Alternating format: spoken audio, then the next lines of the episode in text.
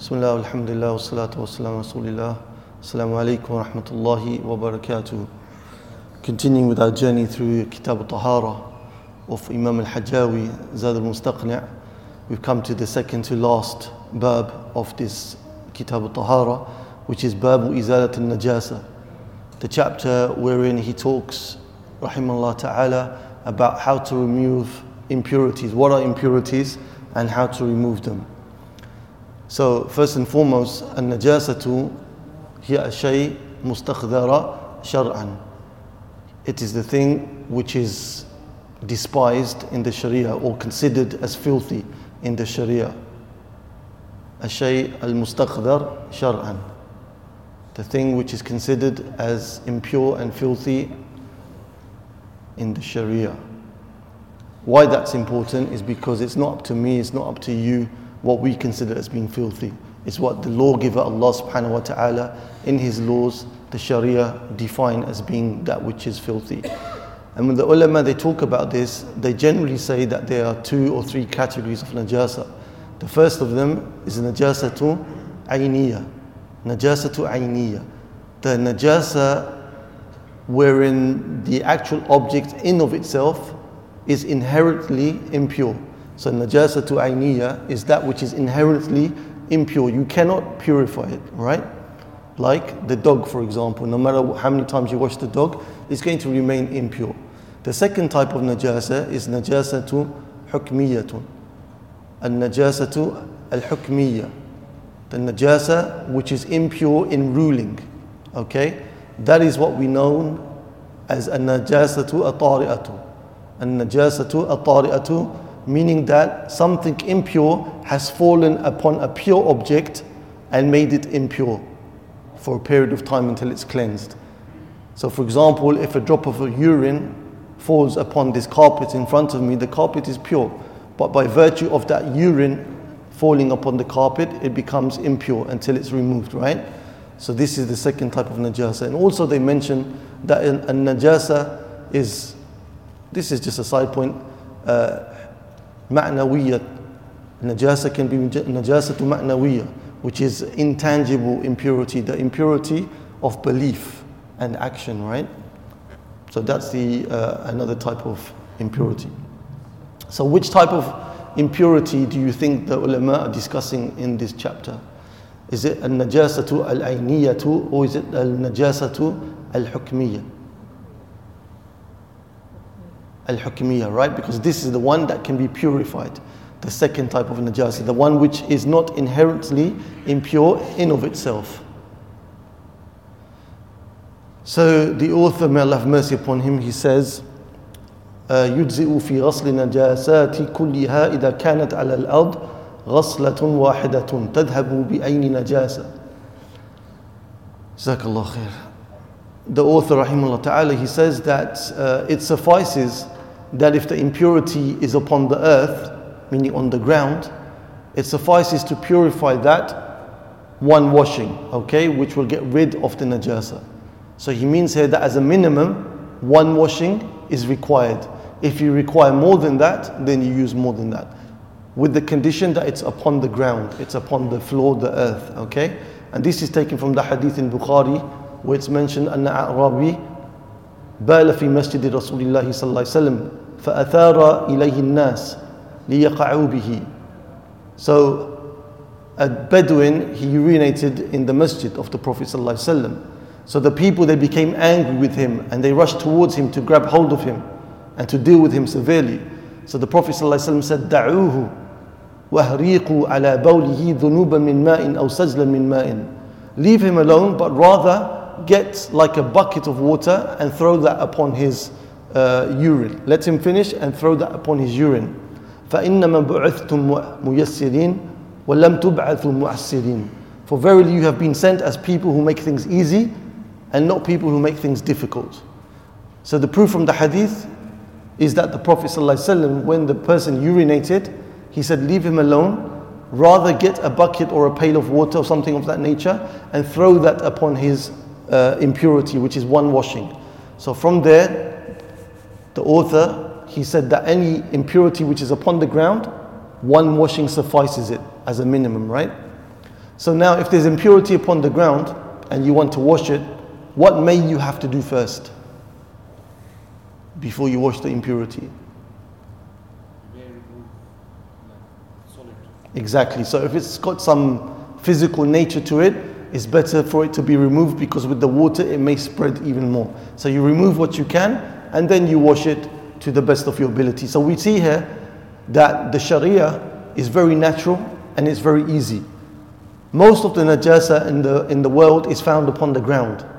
So due to that, Allah subhanahu wa ta'ala made ease for that type of najasa to be washed away and to be cleansed. Nothing particular has to be done except that you just throw water upon that area and it's washed away. طيب. He says رحمه الله تعالى وعلى غيرها سبع إهداها بتراب في نجاسة كلب وخنزير. Any other impurity which is not on the ground, then it has to be washed seven times. Any other impurity which is not on the ground has to be washed seven times. And if it's to do with a dog or a pig, okay, particularly the saliva, then this has to wash, be washed seven times, and one of them with turab, with soil. Okay? Because the Prophet ﷺ said in the hadith in Sahih Muslim, طهور إناه أحدكم إذا ولغ الكلب فيه أن يغسله سبع مرات أولهن بتراب that the Prophet ﷺ said the purification for your vessels if a dog drinks from it or licks it is that you wash it seven times the first of those times being with soil the first of those times being with soil. Okay, so this is a clear proof that the Prophet ﷺ said to wash it seven times and what? Uh, to ensure that soil is used in the first washing, right? So this type of najasa, which is washed seven times, and one of it, which is turab, is for the dog and the pig, right? This is known as najasatun mughalladhatun. Najasatun mughalladha. The severe type of najasa, which requires seven washings, one of them being soil, turab. طيب severe najasa, najasatun mughalladhatun. Why is the pig added with the dog? Whereas the text, it stated only the kalb, the dog. Why, why is the khinzir added here? Qiyas, exactly, but what, what, what were they thinking? Exactly. The khanzir is akhbath. It's more filthy in our estimation, right? The pig is more dirtier than the dog. So according to this opinion, then the pig is also included in it. And this the ruling of the dog and the pig pertains not only to the uh, the uh, tongue, but any part of the body. If it touches your clothing whilst wet, then it needs that same format, washing seven times with turab. The Imam he says, وَيُجْزِئُ عَنِ التُّرَابِ أُشْنَانٌ وَنَحْوِهِ أو نحوه that it suffices in place of soil in this type of washing that we are discussing, najasatul mughalladha, the severe najasa. You do not have to use soil, but you can use something else, which is ashnan. Ashnan is a type of plants, and it's uh, used in a way as a kind of uh, cleaning solution. So anything like soap or anything which is known to clean can be used in place of turab, even if the turab is present, even if the soil is present, according to this opinion, right?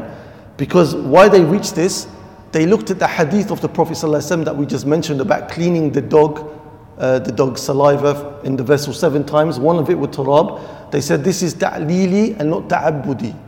Ta'lili meaning that it's based, the ruling is based upon reasoning and it's not based upon just submitting to Allah without knowing the reason. So they said the reason here of mentioning turab was that it's good for cleaning. It's good for cleaning. Therefore, if it's good for cleaning, we know that soap, etc., is more effective in cleaning than the turab. That's why they allow other things apart from the soil to be used because they looked at it with another, with the looking of it being ta'lili, meaning that it has a reason and we can understand the reason from the hadith of using the turab, which is to clean. Therefore, anything which is more cleaning, eh, more effective in cleaning than turab, we can go ahead and use that, right? Other Hanbali scholars and the Shafi'i scholars, they say no. They say this is something which the Prophet ﷺ, uh, specified in the text and there's a reason for that specification.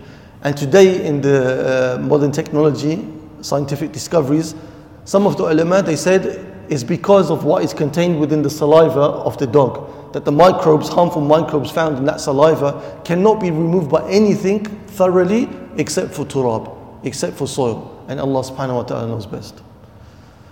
Then he says, وَفِي نَجَاسَةِ غَيْرِهِمَا سَبْعٌ بِلَا تُرَابٍ And in other than the first type of impurity, there needs to be as a minimum seven washings, but without turab, without the soil. So the first najasa, najasatun mughalladhatun, the severe najasa, the najasa of the dog and the pig. That's seven with soil. Everything else after that is seven washings, but without turab. And this is known as najasatun mutawassitatun. That the middle level of najasa, the middle level of impurities, right? So like for example, urine, azzakumullah, defecation of any type, this type, this type of najasa has to be washed seven times. And this is based on the qiyas of the licking of the dog. Okay? So they said that the licking of the dog is an example, and there's much more, there's other najasat which are more filthier than that in the eyes of the Sharia, like urine, etc. So they said if that requires seven times, then everything else requires seven times. They made qiyas based upon that hadith. And this qiyas is from Imam Ahmad, rahimahullah ta'ala himself, right? As mentioned by Sheikh Mutlaq al Jasir in his explanation, video 9. Another narration from Imam Ahmad and the opinion of, of Ibn Qudama is that all of the najasat, apart from the pig and the dog, they only need to be washed as a minimum once. Okay, this is the opinion of Ibn Qudama rahimahullah ta'ala and one riwayah, one narration of Imam Ahmad that all of the najasat only need to be washed as a minimum once. The Imam he says, وَلَا يَطْهُرُ mutanajjisun bishams. And the thing which has become impure, like when the urine drops upon a pure carpet or pure clothing, it cannot be cleansed by the sun. So, what he's saying is that if you leave your clothing out in the sun, you come back later after a day, you find no traces of the najasa, you cannot see it anymore, you cannot smell it anymore. He said, even though that be the case, this is not accepted as a ruling. So, the sun, according to the Hanbali scholars, is not a way of purifying the najasat, right? Wala rih, and the same goes to the wind. The wind is not purifying. Wala dalk, and nor is rubbing the najasa. If you rub it off, that doesn't suffice.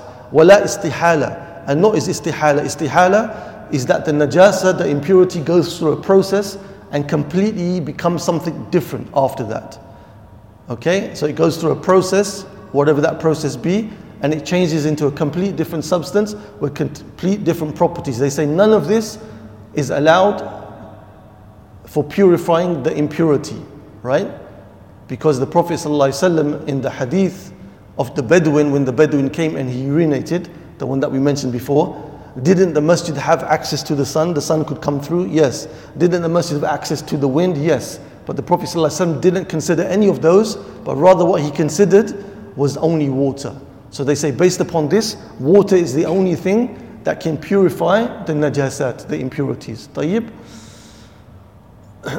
and the proof they use for istihala, istihala we said is that process whereby uh, it goes from one state to another state.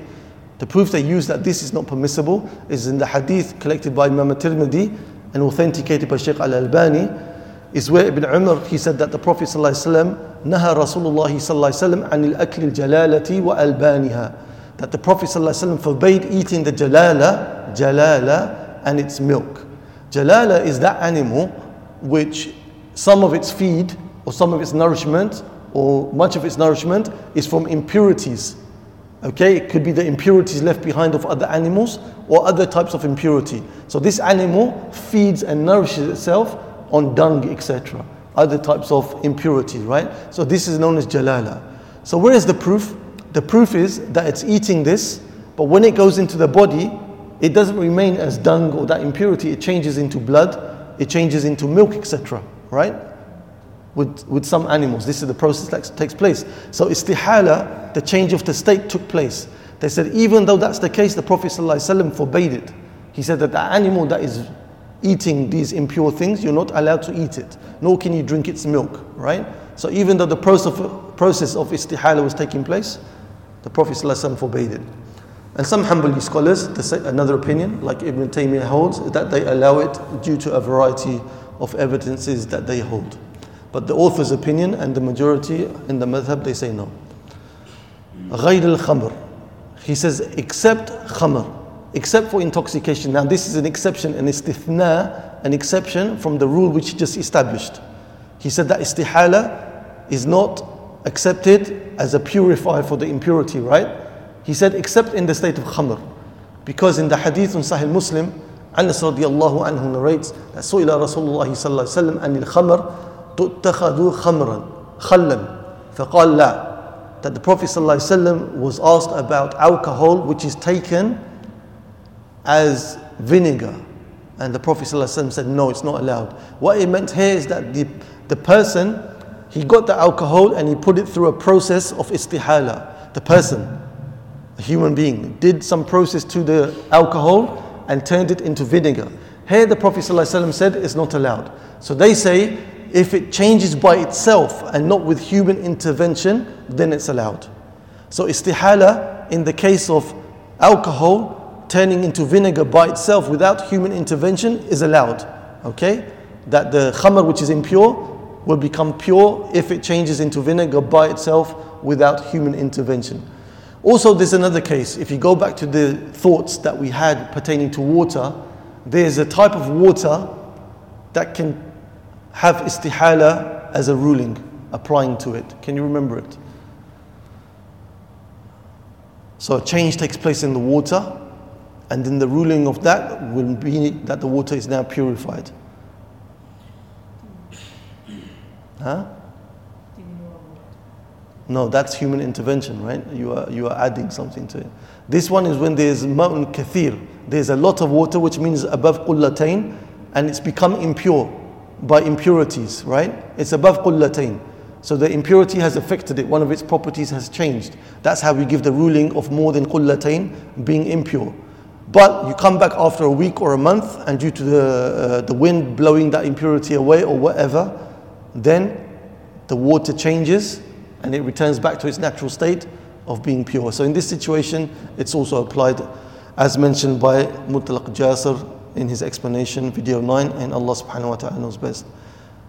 So he says, فَإِنْ خُلِّلَتْ أَوْ تَنَجَّسَ دُهْنٌ مَائِعٌ لَمْ يَطْهُرْ So as we said that the process of changing alcohol to vinegar, if that is done by human intervention, then this is not acceptable.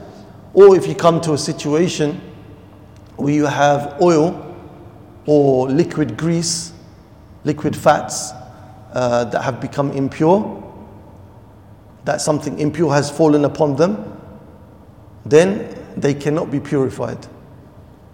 So he's saying that if you have fat, right, or grease or oil or anything of that nature, where an impurity has fallen in it, then it cannot be purified. Let's look at that. Abu Dawood, rahimahullah ta'ala, Nisa'i and Bayhaqi, they mentioned the hadith where the Prophet ﷺ said, إِذَا وَقَعَتْ الْفَأْرَةُ فِي سَمْنِي فَإِنْ كَانَ جَامِدًا so the Prophet ﷺ said, if the fa'r, the, like the rat, okay, falls into the, uh, the oil or the fat that you have, he says, if it's jamidan, if it's um, solid, then what you do is you take out the rat and that which is around it, and then that's all in well, well and good. فَإِن كَانَ مَاعِيًا فَلَا تَقْرَبُوهُ But if it's water, if it's liquid, this fat and grease, then don't go near it, meaning that it's impure and you cannot purify it. So the Hanbali scholars, based upon this hadith and others, they do not differentiate between liquids which are other than water. So when we come to water, we differentiate between that which is a small amount of water and a large amount of water in the difference of rulings, right? But with liquids which are other than water, if an impurity falls upon it, then it cannot be purified, according to this hadith and according to the opinion of the Hanbali scholars, right? So they do not differentiate here. Another riwayah of Imam Ahmad and held by Ibn Taymiyyah is that if you're in the situation like that that we mentioned and the, the, the fat is liquid or oil, then you just take out the rat and you take out what has been made impure around it and that suffices you. Okay, that's another riwayah. But the one that our author holds is as we mentioned that it doesn't become pure. وإن خفي وإن خفي موضع نجاسة غسل حتى يجزم بزوالها. He says, may Allah have mercy upon him, if the najasa which has fallen becomes now hidden to your eye, it's hidden from you, you cannot recollect where it is or you cannot determine where it is for whatever reason, then you have to wash until you become sure, certain that it has been removed. Excuse me. So, as an example, in your thobe, you have two sleeves, right? Right and left, left and right. You know for sure that the urine dropped on one of your sleeves, but then you forgot or you became unaware. But you know for sure urine is there, but you're not sure, you cannot determine which sleeve it is. What do you do? You have to wash both, right? Like this. So he says, whenever you're in that situation, you do the amount of washing which will lead you to yaqeen, that for sure you removed that which needs to be removed. What rule is this based upon? We've taken it a few times. Al yaqeen, certainty is not removed by doubt, right? Al yaqeen la yazul bishaq. Certainty, you're certain that the najasa uh, fell upon it. The only way it can be removed, okay, al yaqeenu yazil al yaqeen. The only way it can be removed is that um, it has to be another certainty to remove it. Okay, so you wash it to the extent where you are sure that it's been removed. The Imam Rahimullah, he says, وَيَدْخُرُ بَوْلُ غُلَامٍ لَمْ يَأْكُلُ الطَّعَامِ بِنَضْحِهِ he says now he's talking about a third category of najasa, which is known as al-najasatu mukhaffafa. Al-najasatu al-mukhaffafa. Okay? The light najasa or the easy najasa, the easy impurity. So we took the mughallada, which was the dog and the pig, right? That needs seven times, and it needs what? It needs turab. Then we took everything after that, we said mutawassita, middle level najasa. It needs seven times washing without turab. Now this is an najasatu al mukhaffafa. Najasa which is little, light. All this needs is rush. Nadh. The word he uses here is nadh, yandah. Yandah is you get a bit of water and you throw it onto the place. Like you sprinkle, right? A fair amount of water, handful of water onto the place. This is based upon the hadith in Bukhari, the hadith of uh, Umm Qais bint Mihsin رضي الله عنها is narrated أنها أتت بابن لها صغير لم يأكل الطعام إلى رسول الله صلى الله عليه وسلم that she let, let me finish the hadith to come to that. She came, uh, radiallahu anha, with a young baby of hers or a toddler that hadn't yet started eating food. It hadn't yet started eating food. To the Prophet sallallahu alaihi wasallam. فأجلسه رسول الله صلى الله عليه وسلم في حجره فبال على ثوبه so he took the Prophet ﷺ took this child and put it on his lap. This child urinated on the Prophet ﷺ. فدعا رسول الله صلى الله عليه وسلم بماء فَنَضَّحَهُ وَلَمْ يَغْسِلْهُ So the Prophet ﷺ called for water and he didn't wash that area. Rather, he did what we said was nadh. Nadh to sprinkle. He sprinkled water. So here we find in the hadith that we have the qaid. That if the child is young, right, to the extent where he doesn't desire or he doesn't eat solid foods, he's only on his mother's milk, okay, overwhelmingly on his mother's milk, then this child, the boy, if he was to urinate, then his uh, urine is washed just by sprinkling, right? And this doesn't apply to the girl. So the ulama, they make a tafriq between the boy and the girl. This is not based upon evidences, this is just based upon reasonings that they have. They say maybe it's the case that the boy is lifted up more than the girl in most cultures, right?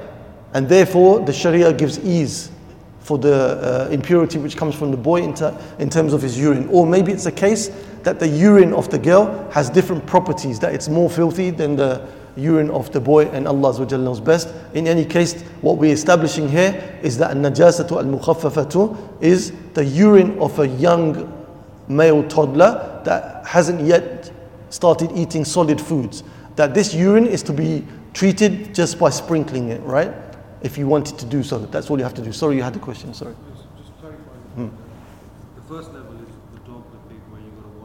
seven times and, and turab. Second is just with water. Second is with water, but no need for turab. You mentioned before that, uh, like for example, That's if it's on the earth. That is if it's on the earth, right? طيب. Jazakallah khair. So also connected to this al-mukhaffafa, which we're saying is the light and the last category of the najasa, the third category, the lightest, is the issue of um, al-madhi. Al-madhi is that which comes out from the man when he thinks about erotic thoughts or he has foreplay. It's a liquid which comes out and it's not thick like sperm, right? So this is based on the hadith in Sahih Muslim where Ali radiallahu anhu, he says, Kuntu rajulan madha. He said, I was a person who used to experience a lot of this madhi, this excretion. واستحييت أن أسأل رسول الله صلى الله عليه وسلم لمكان ابنته and I was shy to ask the Prophet صلى الله عليه وسلم because I was married to his daughter فأمرت مقداد ibn Aswad so I commanded مقداد ibn Aswad to go and ask so the Prophet صلى الله عليه وسلم said يغسل ذكره ويتوضأ okay that he should wash his private area and make wudu that's all he has to do just wash it and make wudu so it's it's, it's a mukhaffafa it's an easy type of najasa to remove right you have to sprinkle water on your private part and then go ahead and make wudu. The Imam now, what he's going to talk about for a few moments, he's going to mention the things which are overlooked when it comes to najasat, overlooked impurities. So he says, وَيُعْفَ فِي غَيْرِ مَعٍ It's overlooked in other than liquids. It's overlooked, so put in brackets, in other than liquids, وَمَطْعُوم and other than foods. What is overlooked? يَسِيرِ الدَّمْ najis. What's overlooked is a little amount, a little bit of impure blood. Right? What's overlooked is a little bit of impure blood. Min hayawan tahir. If it comes from a, a pure animal. Hayawan tahir. What they mean here by hayawan tahir is living beings. Any living being which is pure, then it's overlooked. The living beings which are pure, according to the Hanbali scholars, is first and foremost the human being. Second most is the category of animals that we are allowed to eat, right? Third most is that which is a, uh, the size of a cat or less than a cat. So these three categories are considered uh, tahir, animals or beings which are tahir, pure. Human being, what did we say the second one was? Animals we are able to eat. Animals we're able to eat. And the third is the cat, and that's that which is less in stature, le- less in size than the cat, right? So the Imam is saying as long as it's not in liquids, the impurity, the blood, right? Because blood as a ruling is impure in the Hanbali madhab, right? Blood as a ruling is impure, right? We'll mention some exceptions to that in a moment. So as long as it's not in liquid and it's not in foods, okay, then the impure blood from the pure animal, from the pure animal is overlooked, right? If it's a little amount and yasir dam it has to be a little amount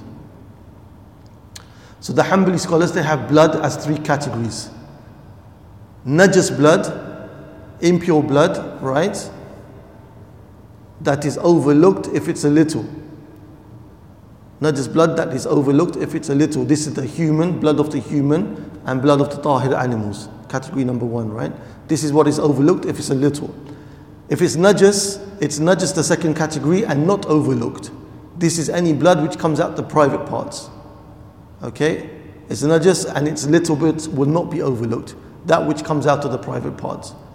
And that which is considered pure blood is the blood of the shaheed, the blood of the martyr, the blood of that which is harvested from the sea, and the blood of that which is slaughtered according to the Sharia and left in the throat or in the veins or in parts of the meat. Okay? That is also considered as being pure blood. So when you're sacrificing an animal and the blood squirts on you, that's not pure then? that's not pure blood, that's flowing blood, right? That's considered impure. If it was a little bit of it, then that would be considered allowed. Yeah. So, what did he overlook? He overlooks, and there's ma is, uh, Imam Ahmad claims the oh, sorry, there's ijma upon this issue that it's overlooked, right? A little bit of blood in these situations is overlooked.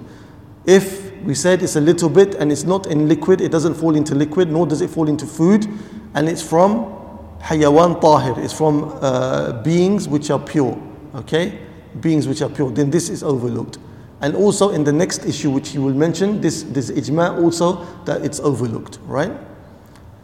So before we get to the next issue, another riwayah of the madhab, okay, and held by Ibn Taymiyyah and others, is that all of the najasat, any type of impurity, if it's a little amount, customarily, then that is overlooked. Any type of najasat. That is another opinion in the madhab, right? But here, the author and those who agree with him, the majority, they say only two types.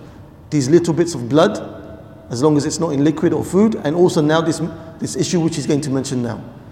وعن أثر الاستجمار بمحله and also what is overlooked from the impurity is when you go to the bathroom and you defecate and you made istijmar. Istijmar, remember, is to use solid, something solid, okay, like stones, etc., to remove the impurity.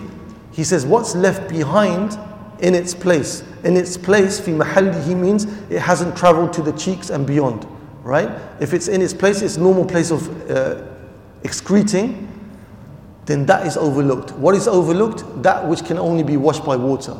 So you know the person, he cleanses himself, but there's something left behind which is known as a trace, athar, athar najasa Right? This is only removed by water. That which is only removed by water, as long as it remains in its place, then it's overlooked as a najasa. Right?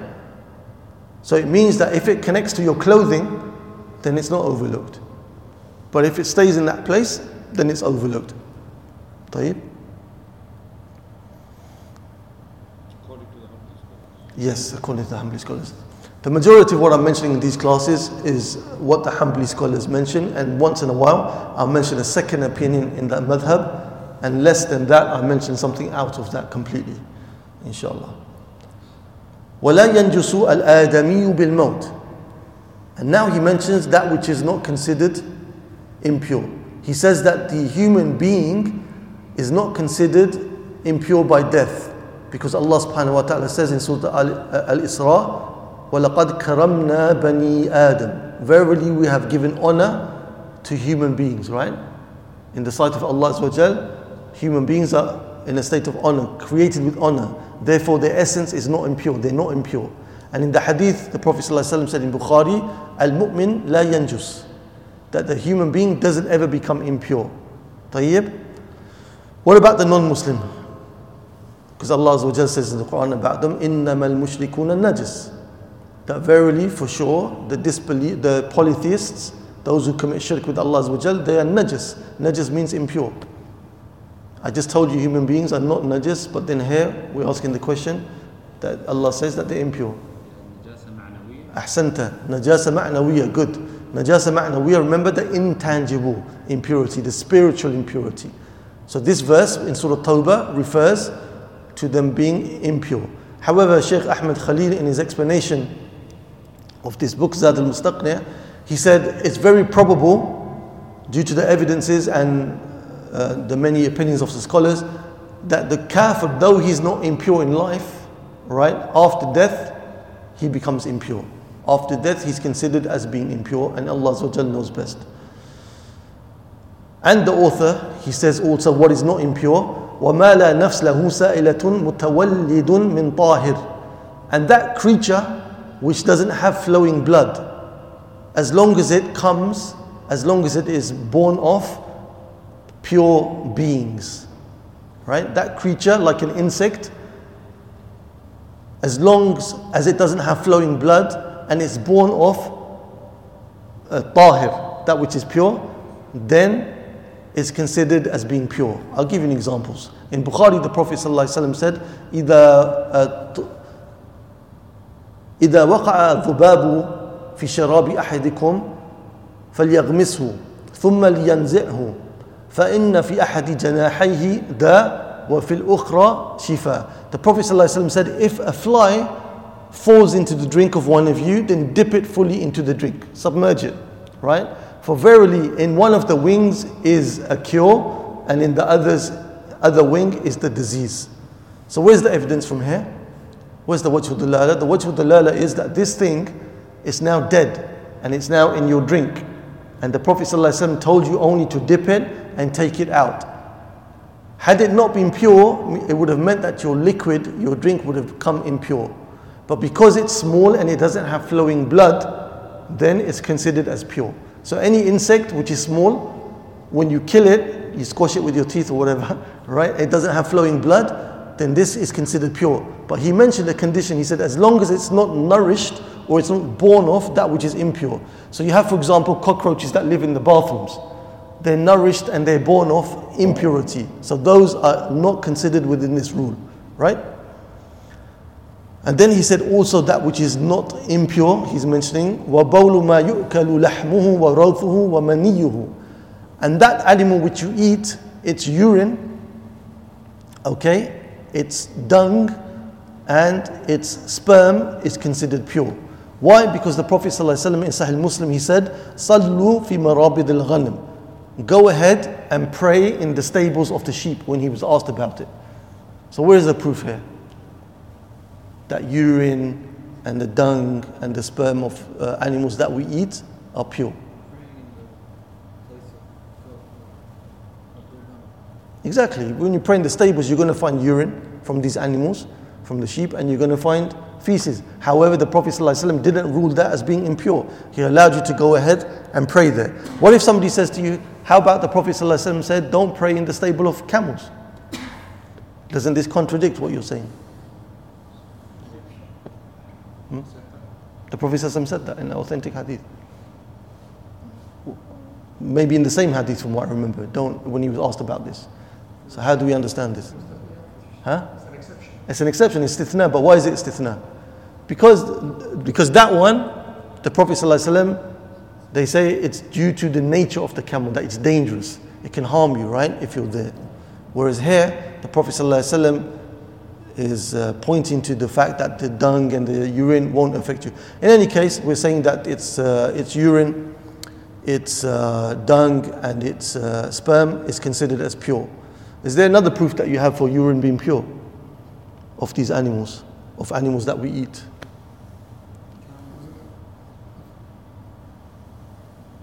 Yeah, say it.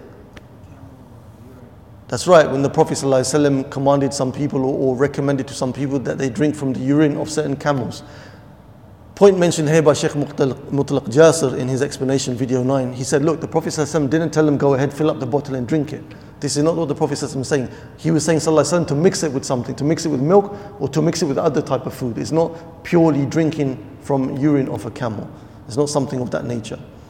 And also that which is considered pure and not an impurity is the mani al-adami, the sperm of uh, human beings. Why? Because in Muslim, Aisha radiallahu anha, she said, لَقَدْ رَأَيْتُنِي أَفْرُكُهُ مِنْ ثَوْبِ رَسُولِ اللَّهِ صلى الله عليه وسلم فَرْكًا فَيُصَلِّي فِيهِ she said, you would see me scrubbing it off, meaning the sperm, from the clothing of the Prophet wasallam, and he would go ahead and pray in it.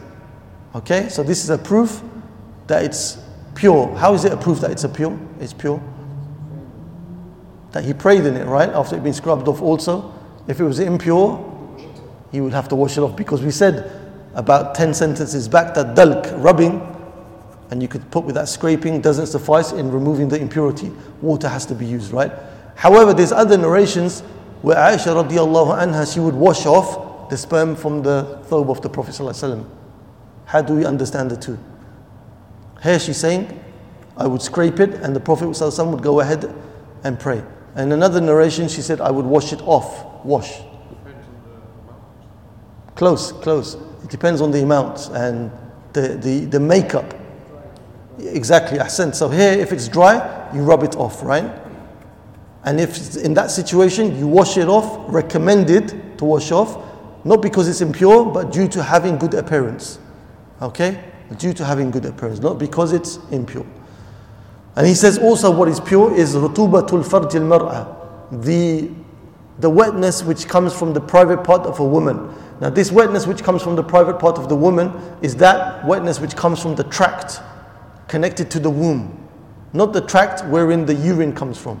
It's the tract which is connected to the womb. It's a type of liquid, whitish liquid that comes out from the woman, right? Rutubatul mar'ad. Farj al This is also considered, it's not the sperm of the woman, this is also considered pure. وسؤر الحرة This is also pure. وما دونها في خلقة طاهر Su'r is translated normally as saliva, but it means the leftover drink or the leftover food. So the su'r of the cat okay, and that which is equal to it or less than it in size, okay, وَمَا دُونَهَا فِي خِلْقَتِي طَاهِرٌ The leftovers of the cat are considered as pure.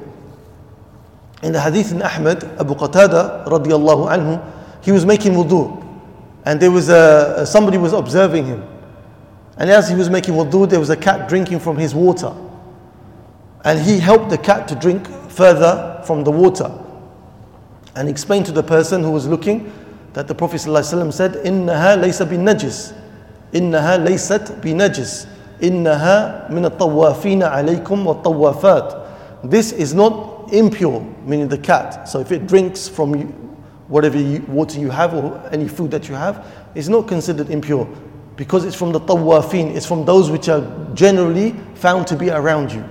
Okay, it's from that which is generally found to be around you. So the cat and that which is less than it in stature, if it drinks from your water or eats from your food, then your food is still considered pure, as is your water. Now he's going to mention some impure animals, right? He says, وَسِبَاعُ الْبَهَائِمْ وَالطَّيْرِ The wild hunting type of animals and, uh, and the birds, right? Because in Sahih Muslim we have two hadith, one from Abu Huraira where the Prophet ﷺ said, كل ذي ناب من السباع فأكله حرام. Every animal that has fangs, then to eat it is impermissible, right? So if it's impermissible to eat, it means it's impure, right? And also the narration of Ibn Abbas where the Prophet ﷺ said, وَكُلُّ ذِي مِخْلَبٍ min al and every bird which has claws is also to be considered as impure. However, that which is caught by the bird, caught by the bird, the hunting bird, is allowed for you to eat, right? Because in Surah Al-Ma'idah, فَكُلُّ مِمَّا أَمْسَكْنَا عَلَيْكُمْ Eat from that which they have caught for you. So every wild animal which has fangs or birds which have claws are considered to be impure. And also, وَالْحِمَارُ الْأَهْلِيُّ وَالْبَغْلُ مِنْهُ نَجِسَةٌ And the domesticated donkeys and mules from that are considered as being impure. Why? Because the Prophet ﷺ said in Sahih Muslim, excuse me, he said, إِنَّ اللَّهَ وَرَسُولَهُ يَنْحَيَانِكُمْ عن لحوم الحمر فإنها رجس عن لحوم الحمر فإنها رجس Verily Allah and His Prophet forbid you from the flesh of al-humr, of the donkeys or the mules, for certainly they are impure. Okay? If it's wet. A wet. Yeah. Wet. Okay. wet. Instead of being wet, right? Because it's impure. فإنها رجس, right? According to this opinion. طيب. So the flesh of the donkey and the mule is considered as being impure according to this hadith. Just a linguistic point here. The word al-humr, if it's mentioned with the dhamma, al-humr, then it pertains to jam al-himar, the plural of donkeys. But if it's mentioned with the sukoon on the meem, al-humru, okay, then it pertains to the plural of uh, red, ahmar. So people mix this up in the hadith uh, that the Prophet ﷺ mentions it, where he said, that for one of you to call somebody to Islam is khayrun lakum min humrun na'am. It's better for you than the red camels. The camels that were red were extremely valuable in those times. So in that hadith, the Prophet mentioned it with the dhamma. Here is mentioned with the so in that hadith mentioned with sukoon, here is mentioned with the dhamma because it's the plural of of what?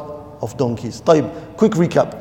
In the beginning we said that if the najasa is upon the earth, what do you do? One wash, right? That suffices as a minimum. If you need more, you go ahead and do minimum. Then we started with what is known as a najasatun mughalladatun. That najasa which is severe najasa. How, many, how do you wash that? Seven times? With earth, right? So that pertains to who? To, what? The pig and the dogs, right? So you have that, that is mughalladatun. Then we went to mutawassitatun, najasatun mutawassitatun, the middle level najasa. And we said, how do you wash that? Every other type of najasa? Seven times without uh, earth, right? Seven times with water, without earth, like urine and feces, etc. Then we had najasatun mukhaffafatun. We had najasa, which is the least type of najasa, the lightest type of najasa. And how do we wash that? Nadah, sprinkling, rush. You just sprinkle water upon it, and we gave two categories there. We said it's the urine of a, a baby boy that doesn't eat food, right? And madhi. And madhi. And then we went ahead and we gave some exceptions which are overlooked. We said that the, the blood, which is a little bit and is not found in liquid, nor is it found in food, that is overlooked if it's from a pure animal. Okay? So blood as an essence is najas, but a little bit of it is overlooked. And also what is overlooked? The trace of what you leave behind when you go to the bathroom, okay? As long as it remains in its place. The trace meaning that which needs to be washed off by water. That which removes the physical amount, that's an impurity. But that, that which can only be removed by water, that's overlooked as a najasa if it remains within its place, meaning if it doesn't go into the clothing, etc. Tayyib, and then we mentioned a few other things, but those, those were the main important things, and Allah subhanahu wa ta'ala knows best. Wa jazakumullah khair.